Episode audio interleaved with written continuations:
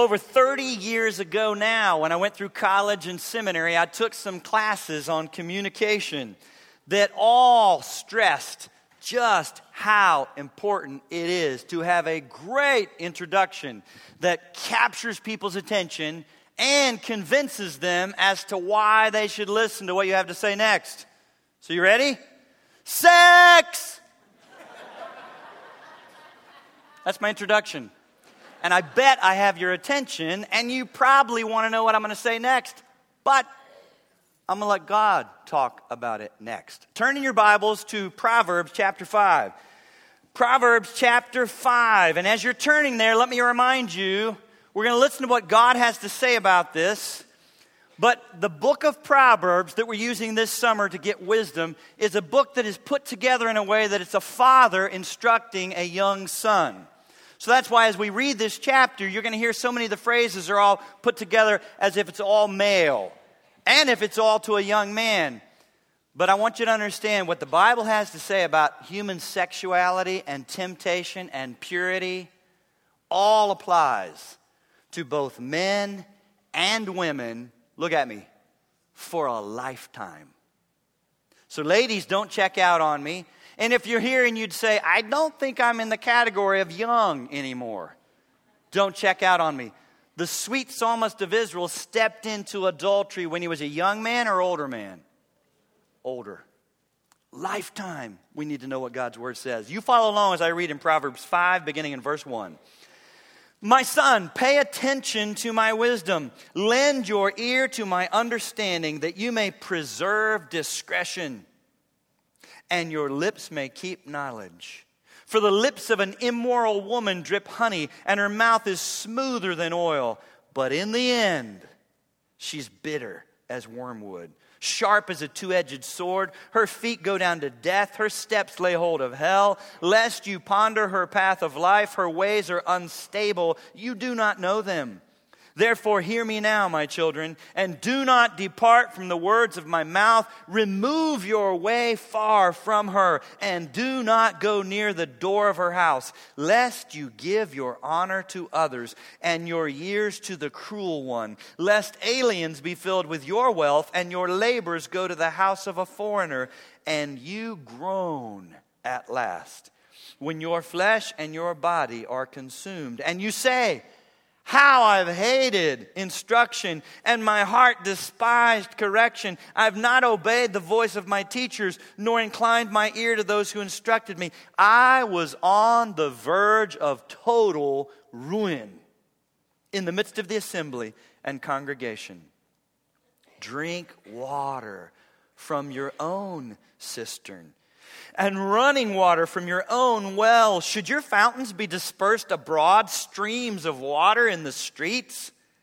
Let them be your own and not for strangers with you. Let your fountain be blessed and rejoice with the wife of your youth as a loving deer and a graceful doe. Let her breast satisfy you at all times and always be enraptured with her love. For why should you, my son, be enraptured by an immoral woman and be embraced in the arms of a seductress? For the ways of a man are before the eyes of the Lord and he ponders all his paths. His own iniquities entrap the wicked man, and he's caught in the cords of his sin. He shall die for lack of instruction, and in the greatness of his folly he shall go astray. The word of the Lord. Now, this whole area of human sexuality is so important and has been so infected and twisted by the foolishness of our world that when we come to this book of wisdom in the Bible, God gives us not one, not two, but three chapters where the theme of that chapter, the main theme of the chapter, is human sexuality and purity. Proverbs 5, 6, and 7. And so, starting today, we're going to dig into these chapters, and I'm going to keep going next Sunday to get all the wisdom we can on this subject.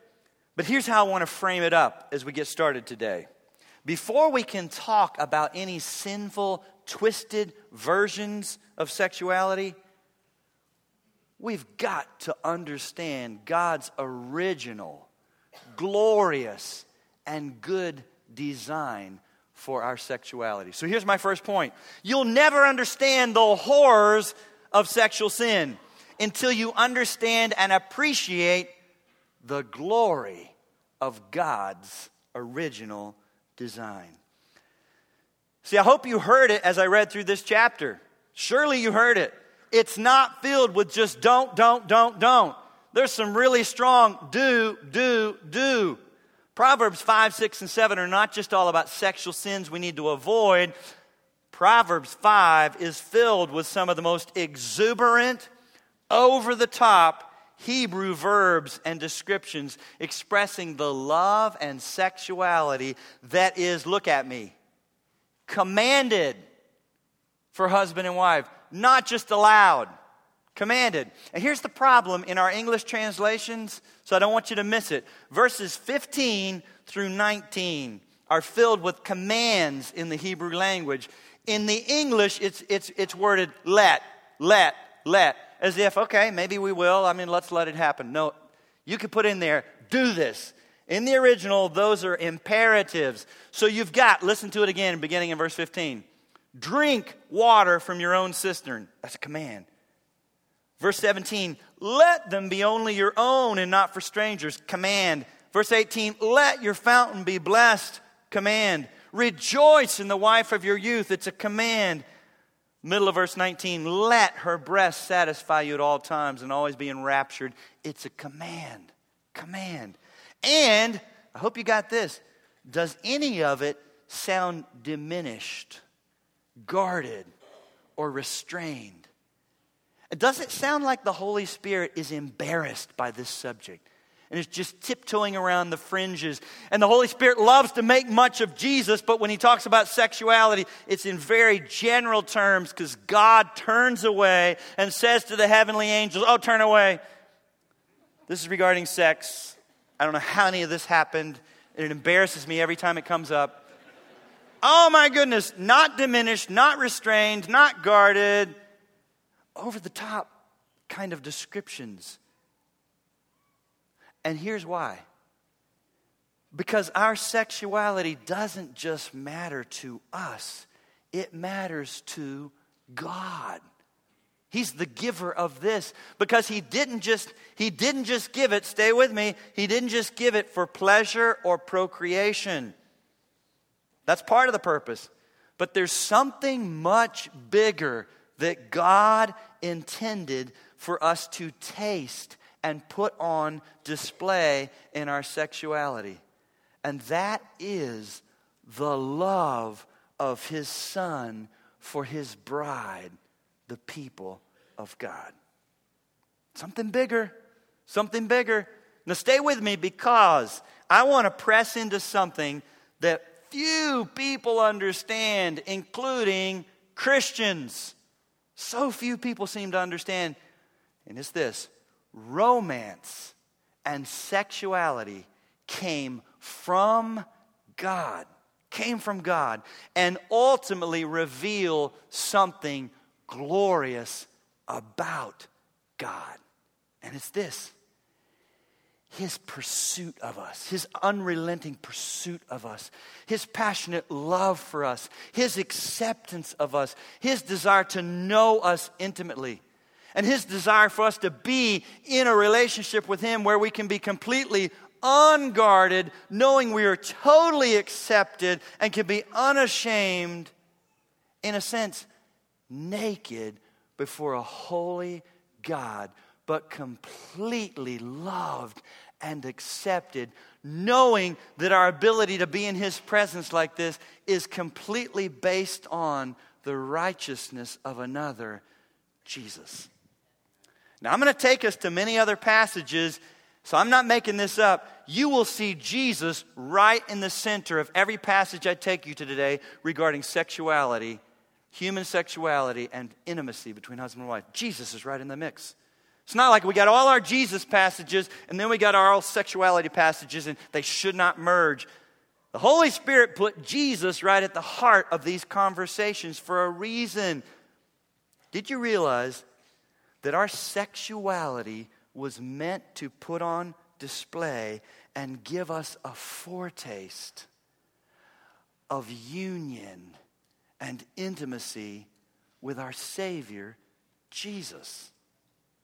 There's something bigger at play here and at stake. And so I hope that trying to help you get that framework in place now helps you to start to see that's why sexual sin that's why sexual sin is so abhorrent to God, because sexual sin is like graffiti that mars and covers over God's glorious display of the gospel and his unrelenting pursuit of us and love for us that's found in his son, Jesus. Jesus. Ray Ortlund Jr., in his excellent commentary on Proverbs, says this quote, God loves us not with a chilly indifference, but with hot passion. The gospel reveals that is who God is. This wonderful truth means many things. For starters, tell the world this. For starters, it means marriage is not just another mutation in human social development. See, the world would say that's just some kind of mutation in our development, and we've moved past marriage. That's just a piece of paper. We don't need that. Wrong. Wrong.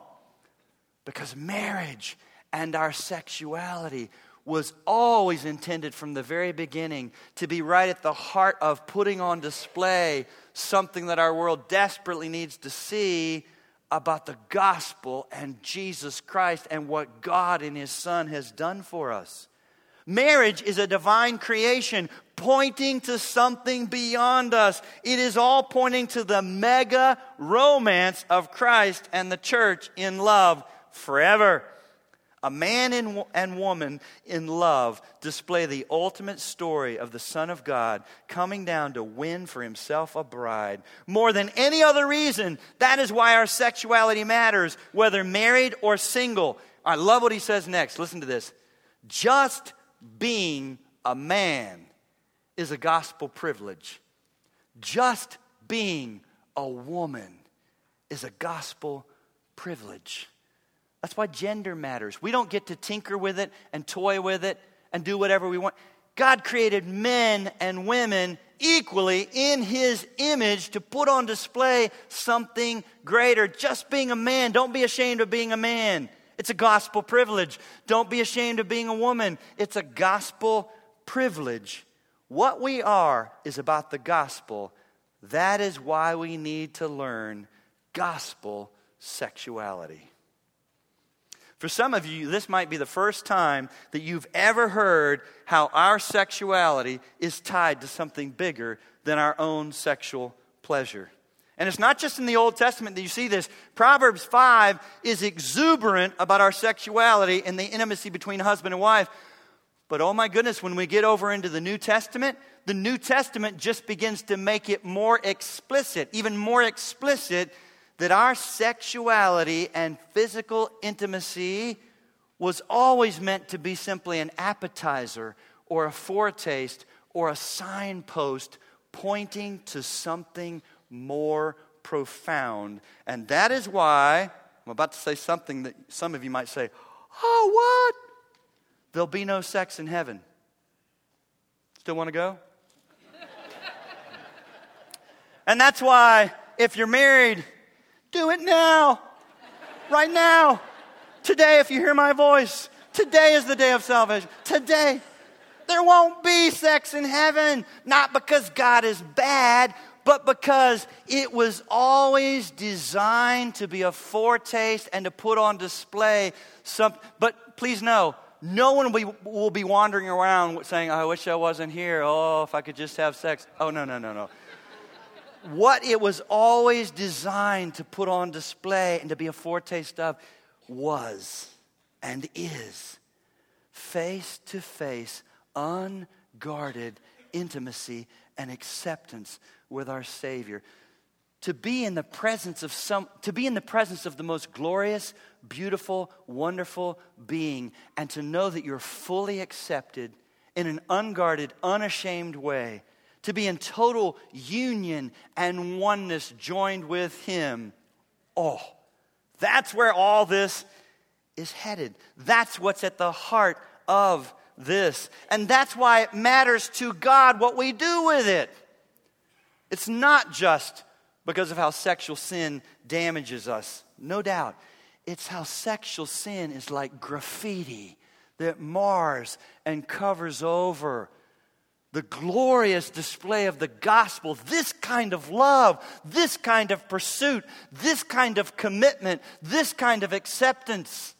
That's what it was meant to put on display. And that doesn't happen when two singles just jump into bed, minus commitment, smoke a cigarette, and wonder if he'll call. Or worse yet, find on social media he's talking about you publicly about it. God never intended our sexuality to be wrenched out of the context of commitment. God never intended for married people to be having sex with someone who's not their spouse. All the other versions. The reason it's so abhorrent to God is not because he's a killjoy and he's against sexual pleasure. Tell the world, shut up. Our God thought of pleasure. Our God designed pleasure, including sexual pleasure. He's not a killjoy, He's not against it. But it was never meant to just be all about your pleasure. Jesus Christ is at the heart of this. The gospel is at the heart of this. And our union with Jesus Christ is at the heart of this. So God cares about what we do with this. So, now with that in place, I want you to hear my second point. Number two, you then will never get the truth about sexual sin unless you get it from God's Word. Oh, the world lies to us all the time and just keeps snowballing and piling up vicious lies about our sexuality, that you can do whatever you want with it, about the effects of sexual sin, that it's not going to harm you. And we're just going to continue to see refugees who have been broken on the anvil of what the world said would lead to fulfillment and freedom and purpose. The only problem in your life are these, these moral values that were laid on you by the, your parents and the church and the Bible and Christianity. And they make us out to be the bad guy. We're going to see more and more and more and more refugees completely broken on the anvil of what the world said would lead to freedom, but it doesn't. Because God knows best, and God is good. He's pursuing us, He loves us, He cares about us. You'll never get the truth about, about sexual sin reading Cosmopolitan mag- magazine or binging on Netflix night after night after night. Never. You'll only get the truth from God's Word because guess what? Nobody else is talking about it the way God does. Let me point out a few of the things that you'll never learn. You'll never learn unless you learn it from the Bible. Number one, sexual sins affect you on a deeper level than many other sins. Did you know that? Oh, listen to me. All sin is sin. But the Bible actually teaches sexual sins more than most affect you on a deeper level than many other sins. That is why, that is why you see such strong language in Proverbs 5, 6, and 7 being used that pushes sexual sin into a unique category because of its impact on us and its impact on our relationship with God. It's the same thing you see Paul doing in 1 Corinthians chapter 6. Go there with me in your Bibles. 1 Corinthians chapter 6. 1 Corinthians chapter 6, beginning in verse 9. Now, also consider this. I'm going to read from 1 Corinthians 6, then we're going to go to Ephesians 4. I'm going to mention Romans 1. Guess what? Look at me a minute. Don't keep saying, oh, but things are so different today, Brad. It's so much harder today. It's, it's. When Paul wrote to the Christians in Corinth, it was a wicked city. Prostitutes went out into the streets every night, thousands of them. and it was openly done and it was considered an act of worship to have sex with a prostitute. They had they had sodomites and, and, and same-sex prostitutes in temples. It was all there for you. This was a wicked city that now christians had come to christ and needed to try to live out their faith there. Ephesus same way. Very immoral. Rome do i need to say more these were wicked cities where christians were trying to live to the glory of god so get over yourself with, oh, it's just so much harder. Now, here's the one grace card I'll grant you. It is most unfortunate how it can be brought right into your home, and no longer do we have to worry about the shame of stepping out and buying a magazine that you can just get porn right in the home. Get it on your phone, get it on your. But apart from that, folks, the decadence and the darkness, this is not worse. God help them, He'll help us. So listen, 1 Corinthians chapter 6 verse 9. Do you not know that the unrighteous will not inherit the kingdom of God? Do not be deceived. Neither fornicators, people not married, having sex, nor idolaters, nor adulterers, people who are married having sex with someone other than their spouse, nor homosexuals, people having sex, a man with a man, a woman with a woman nor sodomites, another word for homosexuality, nor thieves, nor covetous, nor drunkards, nor revilers, nor extortioners will inherit the kingdom of God. There's the bad news. Some really good news in verse 11. And such were some of you. Everybody in that list had come to faith in Christ in Corinth. So there's no one outside of the mercy and grace of God. There's no sin that puts you in a category of irredeemable. There's no sin that now there's no hope for you. He said to those believers, and such were some of you. You were fornicators, you were adulterers, you were homosexuals, you were covetous, you were. And such were some of you, but you were washed but you were sanctified, but you were justified in the name of the Lord Jesus and by the Spirit of our God. All things are lawful for me, but all things are not helpful. All things are lawful for me, but I will not be brought under the power of any. Foods for the stomach and the stomach for foods, but God will destroy both it and them. Now, the body is not for sexual immorality, but for the Lord, and the Lord for the body. And God both raised up the Lord and will also raise us up by his power. Do you not know that your bodies, your physical bodies, are members of Christ? Shall I then take the members of Christ and make them members of a harlot? Certainly not. Or do you not know that he who is joined to a harlot is one with her? For the two, he says, shall become one flesh. But he is joined to the Lord. He who is joined to the Lord is one spirit with him. Flee sexual immorality. Now listen to this. Every sin that a man does is outside the body, but he who commits sexual immorality sins against his own body? Or do you not know that your body is the temple of the Holy Spirit who's in you, whom you have from God? Look at me if you hear and you say you're a Christian. And you are not your own. From head to toe, you're not your own. Look at what he says, verse 20. For you were bought at a price. Therefore, glorify God in your body and in your spirit, which are God's. Do you see what's at stake here and why Paul is talking about sexual sin the way he does? It's what we've already tried to frame up. The horror of sexual sin is rooted in how the purpose and place of sex was depict was originally designed to depict the intimacy and complete union that we'll experience one day with Christ. But look at me. You have Christ in you now. You haven't experienced the fullness of face to face union with Him and intimacy, but right now, He lives in you. You are joined to Him. You're in union with Jesus Christ so that everywhere you go and every sexual sin you enter into with your body, whether it's fornication, adultery, homosexuality, or pornography, you take the Lord Jesus Christ with you, and stay with me, it gets worse, and you involve him in it, and you defile him. Christianity is the only religion that holds on to the dignity and wonder of the physical human body. So many other religions and philosophies wanted to separate body from spirit and soul. The body doesn't matter, it's what's going on. Christianity is the one that says physical bodies matter. We are, we're given a body. Our Savior took on a body, and I don't know if you knew this, He will still have a body in heaven for eternity.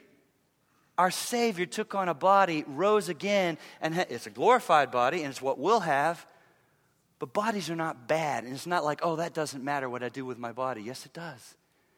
Where you take your body and what you do with your body, Christian, you take Jesus with you and you involve him in it. Paul said, Oh my goodness, don't you realize when you go and you do this, you're joined to Jesus. You take Jesus with you into that. By definition, a Christian is someone who's joined to Jesus Christ, not just someone who's forgiven. Read Romans chapter 6. You're in union with Christ. Union with Christ. This is the only religion that talks this way. This is the only religion that has a God that comes down into our world. You won't see intimacy like this from any other religion. That's why I grow weary of the media that just wants to harp on endlessly that Islam, you know, any other, you know, the Jewish religion is, is all the same. We're all talking about God.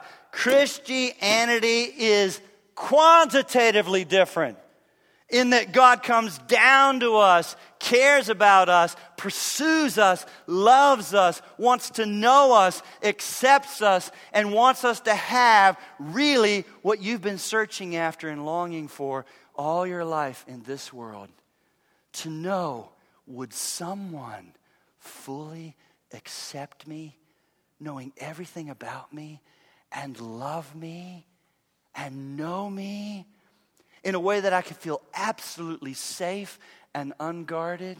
Answer yes. God in His Son, Jesus Christ.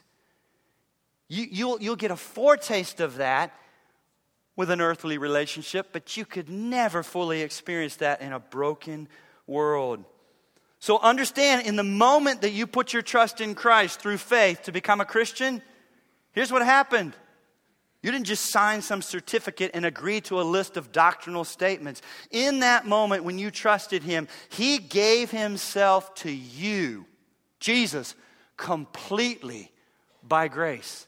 And you gave yourself to Him completely by faith, so that you are now, my friend, completely not just for Christ, but of Christ from head to toe, including your sexuality. You are not your own.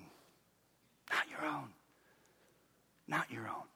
Well, let me point out something else the world does not want you to know and does not talk about. Sexual sins, more than many others, will harden you and leave you just wanting more and more. They'll harden your heart and leave you wanting more and more. Jump over to Ephesians 4 and let me show you what I'm talking about. Ephesians 4, beginning of verse 17. This I say, therefore, and testify in the Lord that you should no longer walk as the rest of the Gentiles walk, in the futility of their mind, having their understanding darkened, being alienated from the life of God, because of the ignorance that is in them, because of the blindness of their heart, who being past feeling, have given themselves over to sensuality, to work all uncleanness with a continual lust for more. Now he's talking to Christians, so it's worth noting. Verse 20, but you, just like we saw in 1 Corinthians 6, such were some of you, but you've been washed, but you've been sanctified, but you've been justified. Same thing's happening here. This is what the world is doing. And he's like, I know you're right in the mix, and some of you are right on that path, living that way.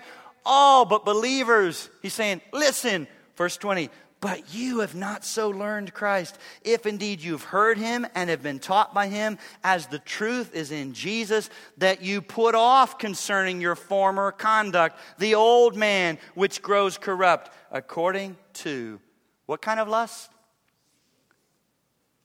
Now, the phrase that I want you to make solid note of is right at the end of verse 19. Sexual sins will leave you with a continual lust for more. They do not satisfy, they stir up. They actually create dissatisfaction. They stir up and will send you down a path of just of wanting continually more and more and more. And here's also what's scary. It leaves you wanting more and it pushes you down a path, look at me, of having fewer and fewer options because the very things you thought would satisfy are more and more enslaving you and dominating you and controlling you. Fewer options and continual lust for more. And as alarming as these verses are in Ephesians 4, whoo, Romans 1.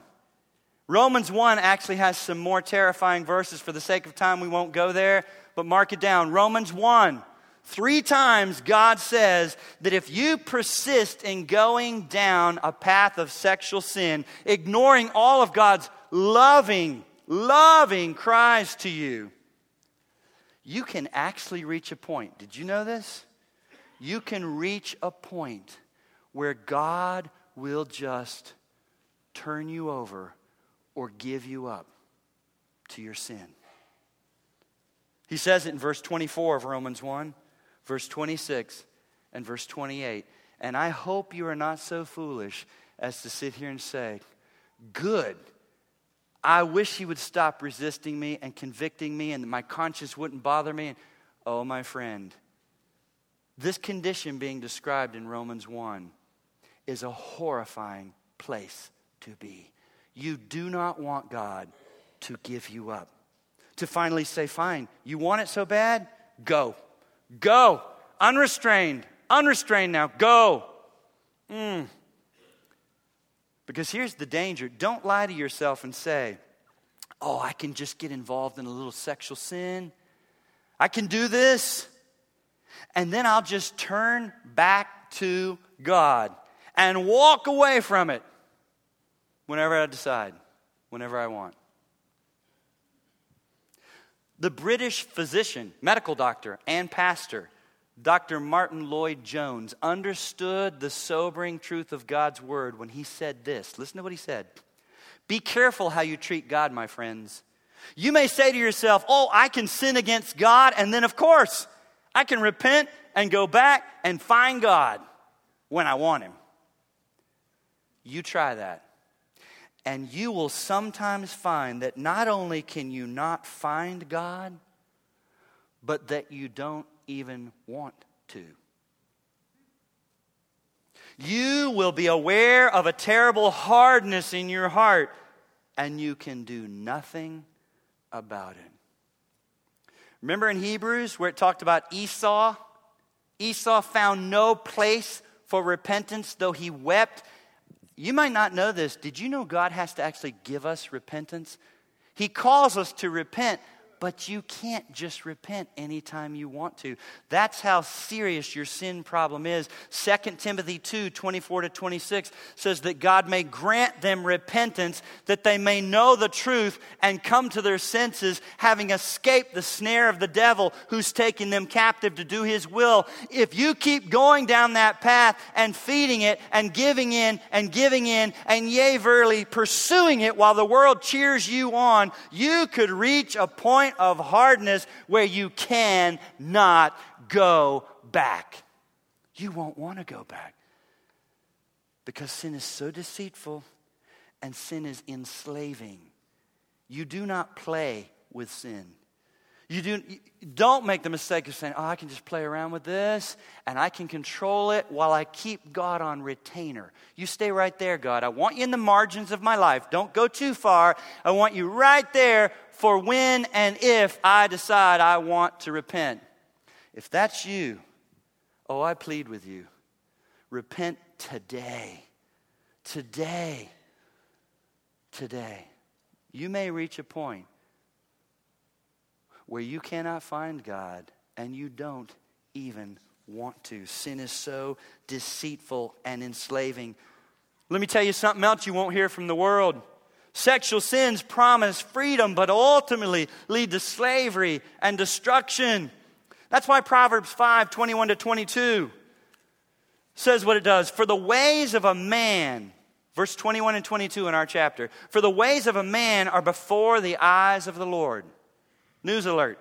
You may think you're so savvy you've learned how to erase the history on your computer. You may know any number of things, and you may have been working so hard that you have completely fooled everyone in your life. They would be shocked if you went down in flames and it was exposed what you're actually doing with your personal life sexually. But there's one person you have not fooled. He sees it all. The eyes of the Lord see it all. And he ponders all his paths. Verse 22 Woo! His own iniquities entrap the wicked man, and he is caught in the cords of his sin. Folks, verse 22 is not describing a life of freedom. Entrap, caught, cords. But then I want you to notice right there at the end of verse 21 a word. Do you see it? Paths. Paths. The Hebrew word right there reveals a lot to us. The Hebrew word for path right there is a word that means wagon path. Wagon path. Wagon marks. In other words, it has to do with those deep ruts that wagons make on a trail as they go down the same path over and over again, so that eventually that wagon has no choice but to drop down into those ruts that have been created by going in the same direction over and over and over and over again. In fact, to do otherwise is extremely difficult, and you might even think impossible. Could you get back up on those narrow ridges that are in between the ruts? I imagine you could try. Very hard to stay on top of that. It's much easier to just drop in the rut, drop in the rut, drop in the rut. And that's what God's word is telling us that if you continue like this, you will create trenches or ruts that will cause you to say, and I hear it, oh, I can't. I can't not do this. I have to do this. There's no way I could do otherwise. It feels that way because it's so easy to do what you've done, and you've created trenches or ruts in your life. But there is hope. It will not be easy, but there is hope. Don't buy the lie that this is just who I am. And I might throw in here also on this issue of ruts and trenches. I've read several articles recently. I'm no scientist, so I don't know the truthfulness of it. But they're saying now that as you go down a path of pornography, and when I say that word, I want you to know now that I'm talking to men and women. This is not just a male problem. Men and women who are going to the internet for pornography and chat rooms and practicing self pleasure all by themselves, men and women, that as you do that, it creates in your brain a rut or a pathway that you associate this event with pleasure and you're turning it right back on to yourself. And God never designed it. So, my answer to people that say, oh, I'm sorry, I'm going to use a word that may, masturbation, oh, is that a sin? I think so. Because I hope you heard me frame up. Sexuality was designed to put on display two people are in union, accepting and loving this is all by myself, doing what I want with me for my pleasure. No. It, it's, it's graffiti on God's original design. And here's the other thing man or woman, it is addictive, and you are making it incredibly difficult to ever build intimacy with a real man or woman in this world. Because let's be honest, that's much harder than connecting online, right? And you're in some chat room with Sexy Beast, who may be a large woman in another state for all you know. but there you are, Sexy Beast, and you have connected on a level. Oh my goodness. So much harder in real time with real people because that involves risk and self disclosure and sacrifice and preferring each other. This is glorious what God gave us, but it's harder in real time. And the more you go into non real time, the less you'll want to turn back and even work on it in a real world. Be careful. And here's the other thing that, that maybe you don't realize sex is powerful, it is not just a physical thing.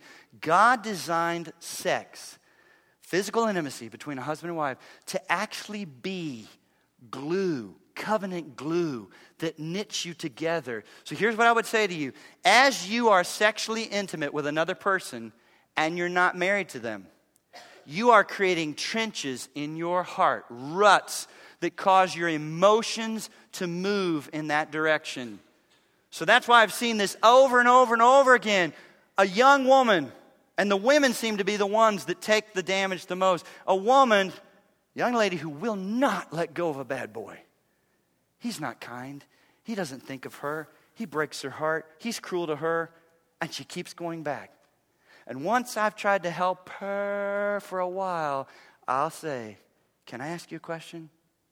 Are you sleeping with him? I've never heard a different answer. Yes. What has she done?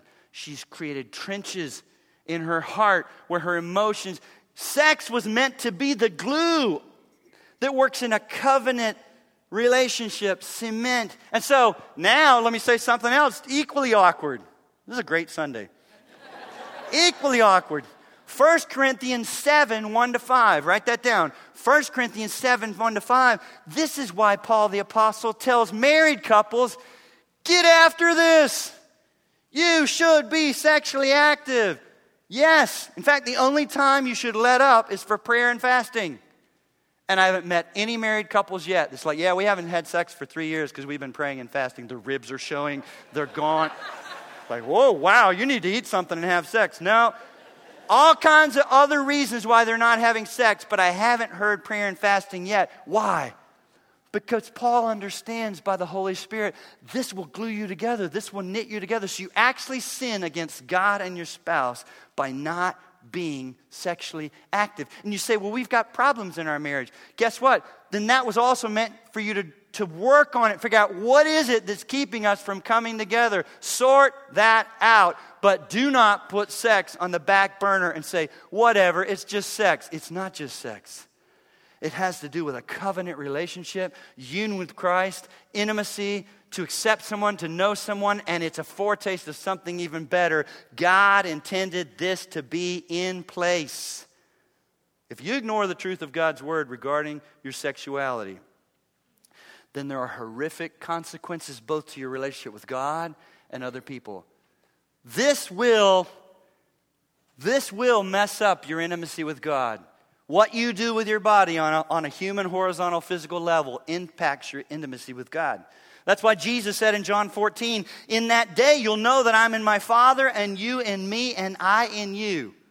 Whew, that sounds very intimate. That's that union thing. I and you, and you and me. Whoever has my commandments and keeps them, he it is who loves me, and he who loves me will be loved by my Father, and I'll love him and reveal myself to him. Intimacy. Listen to me. Greater intimacy with God comes through obedience to God in every area of your life, including your sexuality. But let me tell you what else it messes up. Sexual sin, if you keep going down that path, will destroy your capacity to love other people created in the image of God. Because sexual sin, by its very nature, I've never seen anything different. Sexual sin, by its very nature, dehumanizes other people on the altar of your own sexual desires. It dehumanizes other people. It'll, it'll begin to twist and destroy and damage your ability to truly love another person. John Mayer is a talented musician, but one of the most sexually troubled people to ever open his mouth honestly. Honestly. He's still recovering from two interviews he gave eight years ago, six months apart, in Playboy magazine and Rolling Stones, where he was so crass and so base and so foul and so self centered that even the world, the world rose up and cried out, and he went under intense criticism. He's 40 today, and he admitted, I'm still trying to recover from those two interviews that I did. Yeah. Most of which I cannot even quote for you because they were so base and crass, but I've cleaned up two for Sunday morning family friendly. Quote, this is what he said during sex, I'm just going to run a film strip. I'm still just having sex with myself. That's what you do when you're 30, 31, 32. This is my problem now. Rather than meet somebody new, I would rather go home and replay the amazing experiences I've already had.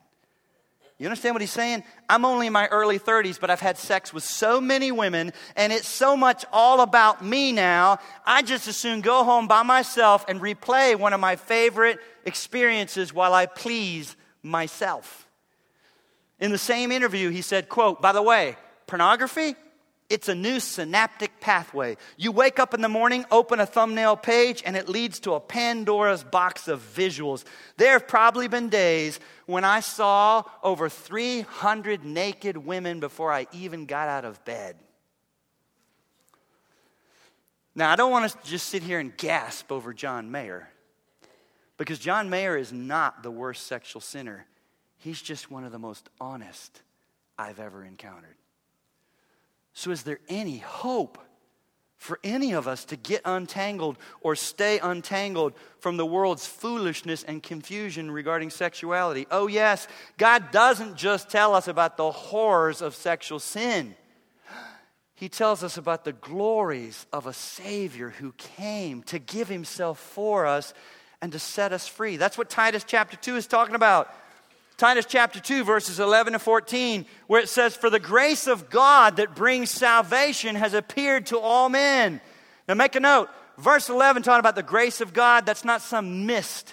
That's a reference to Jesus, the grace of God, embodied that has appeared to all men, teaches us to say no to ungodliness and worldly lust and to live soberly, righteously, godly in this present age, looking for the blessed hope and glorious appearing of our great God and Savior who gave himself for us that he might redeem us from every lawless deed and to purify for himself his own special people, zealous for good works. I'm sure there are many of you here today that are stuck in some kind of sexual sin, and you don't think there'll ever be a way out for you. The ruts have been cut so deep, and you've gone down the path so long, and the lies of our enemy have become so loud in your head. But hear me today Jesus Christ came to die and rise again to set you free. Yes, you. There is hope. Some of us here, could stand and tell you there is hope for every sin. Don't buy the lie. But here's what you need to understand you won't be set free by some kind of formula or some little technique that I give you, or, listen, by just beating up yourself again some more with guilt and shame or even fear of God and punishment. Believe it or not, that will not work, not for long. You say, Brad, what's the breakthrough? Let me tell you, the breakthrough for some of you is this to know that you are completely accepted and loved and known and delighted in and forgiven as a son or daughter of God who can come fully and freely and boldly into his presence, not based on your own merit, but the righteousness of another, Jesus Christ. When Tim Keller talked about about our struggle against sexual sin in the context of Titus 2, he said this The grace of God teaches us to say no to all ungodliness and unrighteousness. What's that mean? You have to learn to let the grace of God come in and sweetly argue with you. Until you know the love of Christ in the gospel, until before God you know that you're naked and without shame, then to be naked before anybody else will either become a disgusting thing to you or a consuming thing to you. In other words, unless you've learned how to be naked and unashamed before God, unless you've come to know the grace of God as the basis of being accepted by God, you're either going to be a prude or a pagan regarding sex. You're either going to be disgusted by the idea of being naked before somebody else, or else you'll be consumed by the idea of being naked before somebody because you've never really understood what it means to be naked and fully accepted by the grace of God. Everybody that just spends a life going from bed to bed to bed is not just seeking sexual pleasure. God gave us this connected to intimacy and to be known and to be loved and to be unashamed. People are actually hungry for and longing for something and they don't even always understand it. And the answer is the gospel. The answer is Jesus. If you're here and you're not a Christian, oh, listen to me. Come to Christ. Come to Christ. Confess your sin. Bare your soul to Him and give your life completely to Him. As you are, don't try to clean yourself up first. As you are, and He will not reject you, He will not turn you away. But maybe you're here and you are a Christian, but if you were honest, you'd have to say, Brad, I still. I still wrestle regularly with shame and guilt and a sense of I'm not good enough and oh. That is affecting how you fight sin, my friend. That is affecting you on so many levels in this world. Here would be my counsel to you write this down. Go to Romans chapter 8. That is the most glorious chapter in the Bible. And you read that every day and you pray to God, it says there's therefore now no condemnation. It talks about Him, if He's for us, who can be against us? It talks about nothing can separate you from the love of Christ that's in Christ Jesus. There's intimacy, there's a pursuit, there's love, there's acceptance that's over the top. Say, God, make these truths real and personal to me. And I guarantee you, it'll make a difference in your boldness and your grace empowered ability to say no to sexual sins, knowing that you are accepted and loved and adopted. Oh God, thank you for your word that does not just tell us what to avoid, but tells us why and what you've done, frames it up in a way that's all about your son and the gospel that, that, that puts Christianity in a category unto itself. Oh, God, thank you for pursuing us. Thank you for loving us. Thank you for intimacy that you want to have with us and adoption. That we're not just forgiven, we're sons and daughters. Thank you for the language of marriage to Christ, union with Christ, and thank you for the culmination of all things in the book of Revelation, where in Revelation 21 there will be the, the marriage supper of the Lamb, our Savior, and we are the bride. Oh God, take these glorious gospel truths and enable us to live in a dark, dark world for your gl- glory. I pray in Jesus' name.